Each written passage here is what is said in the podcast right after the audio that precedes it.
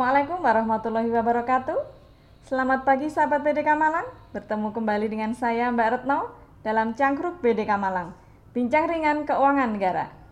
Apa kabar sahabat BDK Malang? Semoga semua dalam keadaan sehat. Harus ya, sehat, sehat, dan sehat. Sahabat BDK Malang, pada episode kali ini adalah episode yang sangat spesial. Kita akan membahas tentang sumber daya manusia. Nah, telah hadir di studio BDK Malang, yaitu beliau Ibu Widyarini. Beliau adalah Widya Iswara Baldikat Kuan Malang dan sekaligus seorang psikolog yang bukan hanya membawahi wilayah Jawa Timur ya, sudah berkali-kali berada di dalam tingkat BPK atau berada di dalam tingkat Kementerian Keuangan. Nah, baik sahabat BDK Malang, pada episode kali ini seperti sampai saya sampaikan tadi, tema kita adalah tentang pengembangan sumber daya manusia dan kita akan membahas tentang apa dan bagaimana psikotes.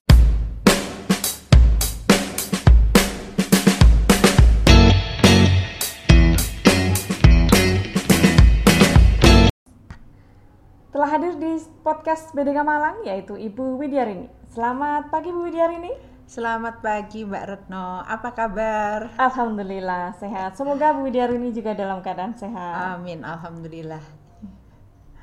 Silakan disapa sahabat BDK Malang Bu Wid. Ya. Halo, Assalamualaikum sahabat BDK Malang semuanya. Salam sehat dan bahagia dari Balai Diklat Keuangan Malang. Terima kasih Bu ini sudah bersedia bergabung di podcast Balai Diklat Keuangan Malang.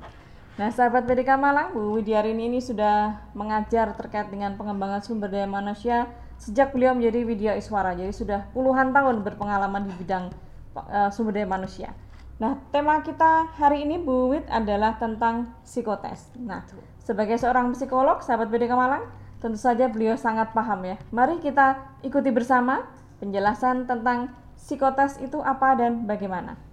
Nah, Ibu Jari ini mungkin yang pertama mohon bisa dijelaskan. Nah, sebetulnya apa sih psikotes itu gitu artinya dan ya seperti apalah gitu secara ini biar kita tuh paham gitu. Iya, oke. Okay. Terima kasih Mbak Retno dan sahabat BDK Malang semua. Kalau kita lihat dari asal katanya ya, psiko dan tes gitu. Jadi itu adalah serangkaian tes atau serangkaian cara yang digunakan untuk mengungkap, mengukur, menginterpretasikan kondisi ataupun potensi psikologis seseorang gitu gampangnya seperti itulah ya jadi jadi tes yang digunakan untuk mengungkap potensi dan uh, situasi atau kondisi kejiwaan seseorang bukan gitu. ujian bu ya bukan memang, ujian ya. bukan ujian memang tes ya iya ya. disebut dengan tes itu ya karena memang kita dihadapkan pada beberapa persoalan gitu yang harus kita selesaikan gitu maka hmm. disebutnya dengan tes ya, gitu bukan ya. ujian ya. Iya. Itu kadang-kadang kita sebagai orang awam itu berpikir ujian gitu. Maka kita menyebutnya dengan alat ukur sebenarnya ya, mengukur gitu. Jadi bukan menguji ya bukan menguji ya, tapi ya. karena memang untuk memahami tadi ya. Iya, jadi betul. Jadi tepatnya ya. mengukur ya. saya kira ya. betul, betul. ya, terima Terus, kasih. Nah, kalau itu untuk mengukur Ibu dalam ya. kaitannya dunia pekerjaan ya itu uh, yang diukur lalu apa saja Bu dalam psikotes itu Ibu? Ya oke okay. jadi kita ke uh, tujuan dulu Bu Retno aja jadi oh, biar ya, nanti baik, baik. kita bisa bisa baru ke ya, apa betul. namanya uh, tujuannya uh, dulu ya tujuannya aspeknya dulu. apa saja gitu jadi oke okay, jadi tujuan dari dilakukannya psikotes itu adalah tadi ya pertama mengungkap kecenderungan yang dimiliki oleh seseorang hmm. atau uh, preferensinya, karakteristik personalitinya gitu ya. Maka saya menyebutnya dengan kecenderungan, kecenderungan, kecenderungan, untuk berperilaku ya. gitu ya, kecenderungan untuk berperilakunya seperti apa, preferensinya apa, kesukaannya apa gitu ya. hmm. ya. Kemudian juga mengungkap kondisi psikologisnya. Mungkin ada trauma-trauma di masa hmm, lalu itu bisa misalkan diketahui Bu ya bisa diketahui dari situ. Kemudian juga mengungkap potensi-potensi yang dimiliki. Oh, nah jadi ini punya untuk, apa nah gitu punya ya. apa nih? Yang kuat di mana dia oh. gitu. Sehingga nanti untuk kebutuhan pengembangan dirinya hmm. gitu.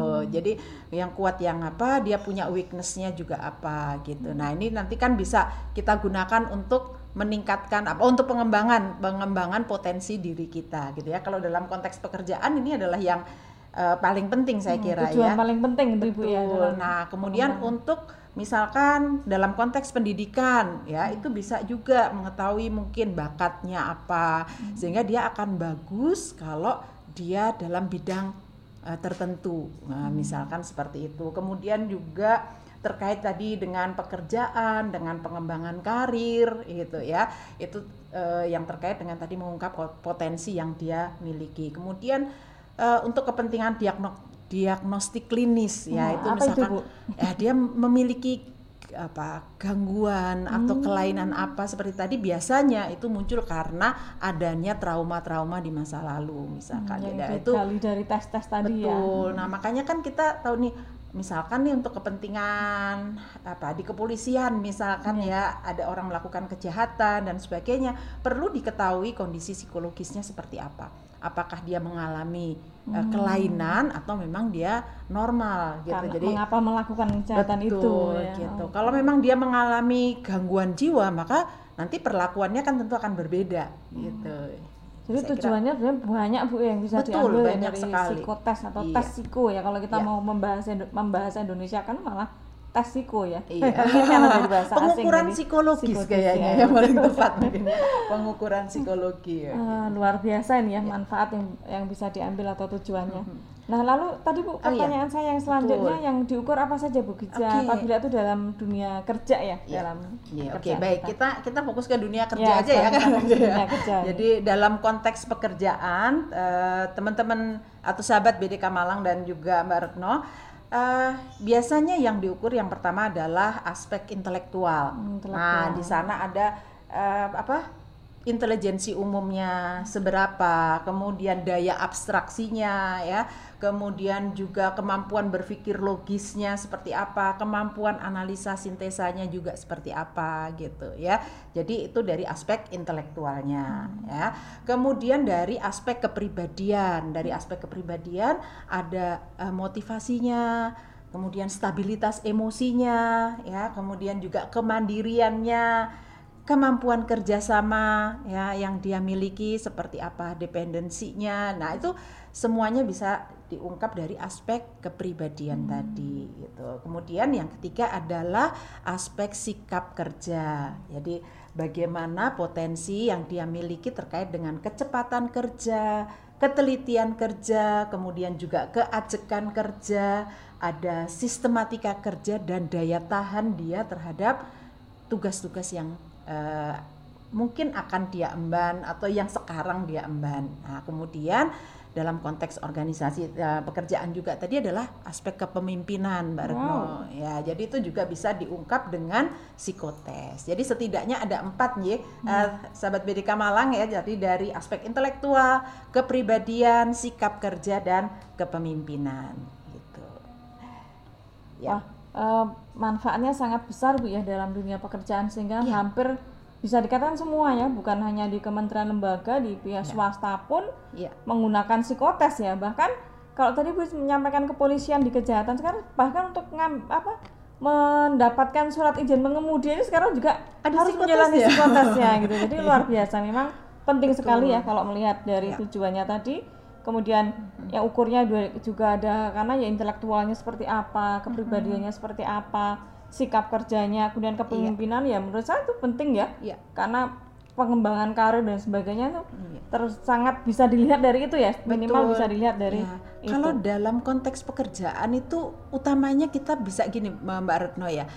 Kita akan menemukan the right man on the right, On the right place, place, nanti. ya, betul lah. gitu. Berarti manfaatnya ya. Iya. Jadi jangan sampai orang eh, menempatkan orang tidak benar gitu ya, Tidak tepat di sesuai. tempat yang salah gitu ya, Iya. sehingga bisa menyebabkan tidak Optimal gitu performanya, ya. Iya, betul, tidak optimal nanti Baik. performanya. Nah, kalau lihat tadi disampaikan Bu kan banyak ya tesnya tadi ya. Iya. Oh, ada kalau saya lihat ya mungkin ada wong uh, uh, dari awal tadi ya dari bagaimana Hmm. pribadiannya dan sebagainya dan yang sudah pernah jalani saya jalani itu kan panjang Bu tes itu. Iya. Ada yang sehari tapi sehari pun pasti dari pagi sampai sore. Betul. Nggak ada yang satu jam dua jam. Ada yang bahkan sampai dua hari gitu. Iya. Apakah uh, tes itu bisa dipelajari Bu? Apa kita punya gimana sih caranya gitu biar kita bisa menun uh, hasilnya bagus gitu istilahnya. Ya, Oke, baik. Jadi di dalam psikotes ini kan yang akan kita ukur antara lain potensi dasar dan juga hasil belajar. Nah, Kalau yang hasil belajar, kalau dikatakan bisa nggak dipelajari, bisa gitu ya. kalau bisa nggak dipelajari tentu bisa gitu ya. Namun uh, nanti bisa menimbulkan bias dalam hmm. hasilnya. Jadi kalau saya, kami biasanya di psikolog itu lebih tepat menyarankan bukan mempelajari, tetapi mempersiapkan gitu mempersiapkan. Karena juga di luar sana ya sahabat BDK Malang mungkin juga menemukan nih uh, tips lolos psikotes. Ada banyak nah, buku ya, betul, nah, seperti ya. itu. Bisa enggak itu dipelajari? Ya bisa ya tetapi kita harus hati-hati ya hmm. harus hati-hati dalam pengertian kalau sekedar itu memberikan gambaran kepada kita oh nanti kira-kira disuruh seperti ini oh kira-kira macam soalnya kayak gini it's okay gitu ya. Tapi kalau dianggap bahwa uh, seperti contohnya ada bahwa nanti kalau menggambar itu harus menggambar seperti ini harusnya. Hmm. Nah itu kadang menyesatkan justru hmm. gitu ya. Maka hasilnya dari, malah nggak bagus. Nah gitu ya, hasilnya ya. malah nggak bagus, malah tidak mencerminkan kondisi keadaan diri kita yang sebenarnya. Karena kita berusaha tampil bagus gitu, padahal kita sebenarnya nggak seperti itu gitu. Hmm. Nah itu berbahaya nanti pada interpretasi uh, hasil dan penggunaannya nanti gitu. Oh, gitu. Nah karena kan itu seolah menjadi yang seolah-olah iya, gitu ya belajar dulu gitu nah, betul gitu. Nah. jadi perlu kita uh, lebih tepatnya tadi saya bilang dipersiapkan, dipersiapkan. nah dipersiapkan ya. itu bisa persiapan secara mental maupun persiapan secara fisik. Ya, itu menurut saya yang paling bagus uh, seperti itu ya. harus sehat ya yang jelas ya, ya. betul. Karena harus Panjang sehat. tesnya. Kalau ah, tadi Mbak Retno sampaikan dari pagi sampai sore ya iya. berarti yang pertama uh, sarapan dulu pasti ya. nggak perlu nggak perlu mempelajari sampai malam gitu akhirnya terlambat bangun, terlambat nyampe ke tempat tes. Nah, itu juga sudah bikin apa uh, situasi psikis yang tidak tidak tidak pas atau situasi psikis yang tidak menguntungkan gitu. Hmm. Karena ketika kita psikotes atau pengukuran psikologis ini bagusnya kita dalam keadaan rileks, dalam keadaan yang kita itu tidak terburu-buru, tidak cemas dan sebagainya sehingga ketika kita merespon pertanyaan-pertanyaan itu juga bisa natural, alamiah, spontan. Nah, hmm. seperti itu Baik. gitu. Nah, kemudian kalau udah selesai psikotes Ibu, Aha. kemudian keluar hasilnya Ya. Nah itu bagaimana kita menyikapi kita sebagai pribadi, kemudian ya. juga buat pimpinan, bagaimana menyikapi Aha. hasil dari uh, psikotes. Gitu. Ya oke okay, baik. Uh, Mbak Retno kali kan kita juga pernah ya kita sebagai ibu menerima hasil psikotes anaknya ya. gitu ya. Terus kadang kita panik, hah intelijensi anakku ternyata uh, di bawah rata-rata iya, gitu ya.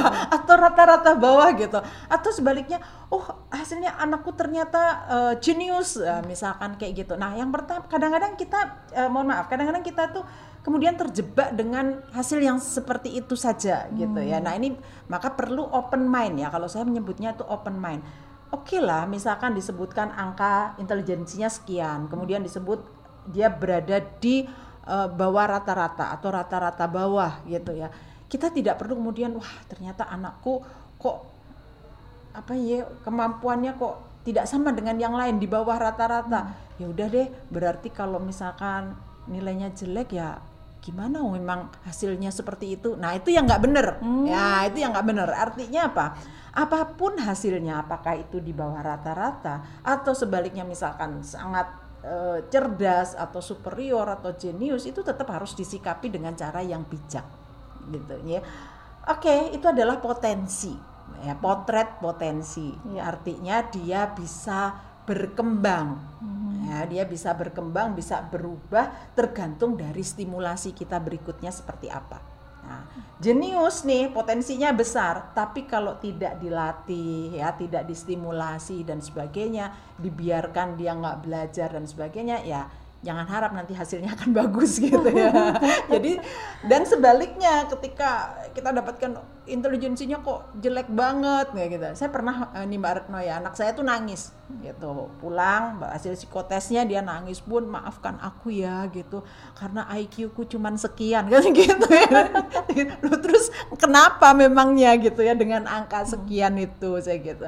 So, ini semua adalah potret potensi kamu saat ini. Nah, sekarang tinggal tergantung bagaimana kamu menyikapinya Nah, jadi yang lebih penting adalah bagaimana kita merespon dengan angka-angka ataupun deskripsi yang ada di situ. Ya, maka sikap pertama tentu adalah open mind. Apa pun hasilnya harus kita sikapi dengan sikap yang positif bahwa itu sebagai sebuah gambaran tentang kondisi psikis pada saat itu, gambaran tentang potensi diri kita pada saat itu. Nah, sekarang tinggal bagaimana kita menyikapinya kalau kita menganggap bahwa itu adalah sesuatu nasib takdir yang udah nggak bisa diapa-apain ya kita nggak akan bisa berkembang gitu ya. Apalagi kalau itu membuat kita uh, kecewa gitu ah, kan ya, betul itu. kecewa terpuruk kemudian ya udah ya udah deh aku belajar kayak apa pun juga nggak bakalan sukses Nah. karena IQ ku cuman sekian. Kan nggak itu. Intelijensi hanya salah satu saja. Bahkan Daniel Goleman mengatakan intelijensi itu atau IQ atau kecerdasan intelektual itu hanya 20% saja menyumbangkan terhadap kesuksesan kita ya. Yang 80% adalah aspek-aspek yang lainnya. Nah, jadi kita bisa kembangkan tuh aspek-aspek yang lainnya tadi ya, yang jauh lebih besar, jauh lebih potensial itu yang harus kita gali. Jadi ada yang menonjol Bu ya tetap Iya, ya. Nah, betul. Nah, itu kan secara kita pribadi Bu. Kalau kita sebagai pimpinan misalnya sa- sa- Betul. dalam suatu organisasi dengan hasil psikotes yang didapatkan itu apa yang akan dilakukan Bu dengan Ya. hasil itu? Oke, baik. Kalau kita sebagai pimpinan kita menerima hasil psikotes anak buah kita seperti itu, maka kita bisa lihat, nih potensi yang bagus di dia apa? Nah, gitu. Ibaratnya nih eh, kalau misalkan dia itu pinter berenang gitu ya, maka kita akan akan berikan tugas-tugas yang berkaitan dengan kepinterannya dia di dalam berenang. Nah, gitu. Kalau misalkan dia pinter menonjol dalam berlari, ya kita berikan tugas-tugas atau kita tempatkan dia dalam konteks pekerjaan yang menuntut dia harus berlari. Ya, Oke, gitu. baik. Jadi jangan yang dia pinter berenang gitu ya, tapi kita menuntutnya untuk bisa Berlari. berlari Oh, atau bisa terbang. Nah, itu nggak nggak match gitu ya. gitu. jadi, Jadi Anu ya Bu, apa dikenali betul eh, tuh. menyikapi hasil ini sangat penting ya Betul. dalam hasil dari Iya. psikotes ini. Iya. Baik, Bu Wijarini terima kasih sekali sudah Ya. menjelaskan tentang psikotes kepada sahabat PDK Malang semuanya. Nah, sahabat PDK Malang dengan pemahaman akan psikotes, mudah-mudahan kita bisa mengambil sikap yang lebih baik lagi. Bagaimana dengan hasil psikotes, barangkali dari anak buah atau dari anak-anak kita sendiri. Bagaimana menyikapi itu yang paling penting tadi ya, harus open mind. Nah, itu yang disampaikan oleh Bu Widiarini. Baik, sebelum kita tutup, bagaimana Bu Widiarini ada yang akan disampaikan kepada sahabat PDK Malang? Ya, oke. Terima kasih Mbak Retno buat eh, menutup eh, acara podcast kita pada pagi ini. Jadi yang penting adalah ketika kita menjalani sebuah pengukuran psikologi atau psikotes, maka usahakan persiapkan dengan sebaik-baiknya. Ingat, dipersiapkan ya, bukan dipelajari. Ya, dipersiapkan, dipersiapkan dengan sebaik-baiknya, baik persiapan fisik maupun persiapan psikis. Persiapan psikis itu misalkan kita nggak perlu cemas, kita ikuti saja apa instruksinya gitu ya. Kita merespon dengan penuh motivasi, mengerjakan dengan bersungguh-sungguh, Nah, itu akan sangat bagus sekali gitu ya. Tidak perlu berusaha tampil beda yang bukan diri kita gitu ya, tapi justru tampillah apa adanya secara spontan sehingga nanti hasilnya akan benar-benar mencerminkan kondisi potensi yang kita miliki. Kemudian yang kedua adalah bagaimana kita menyikapi hasilnya yaitu yang pertama kita harus open mind, tidak terkungkung dengan hasil yang Sudah ah, ada, sudah ya. ada tadi. Yakinlah bahwa potensi yang kita miliki ya akan masih sangat luas untuk pengembangannya gitu ya. Masih banyak hal-hal yang yang bisa kita kita tingkatkan gitu ya kan Allah karuniakan ada kelebihan pasti ada kekurangan juga. Nah, Betul, kita ya. fokus pada kelebihan yang kita miliki daripada kita meratapi kekurangan kita. Saya kira seperti itu ya. Oke, Baik, baik. sahabat PDK Malang, mudah-mudahan penjelasan dari psikolog kita pada pagi hari ini dari Ibu Widyarini cukup bisa memberikan arti bagi kita akan memahami tentang psikotes dan bagaimana kita menyikapinya. Nah, sampai ketemu lagi di dalam Cangkruk PDK Malang selanjutnya dengan episode Sumber Daya Manusia. Selamat pagi sahabat PDK Malang, sampai bertemu kembali. Terima kasih atas perhatiannya. Tetap sehat. Wassalamualaikum warahmatullahi wabarakatuh. Waalaikumsalam warahmatullahi wabarakatuh.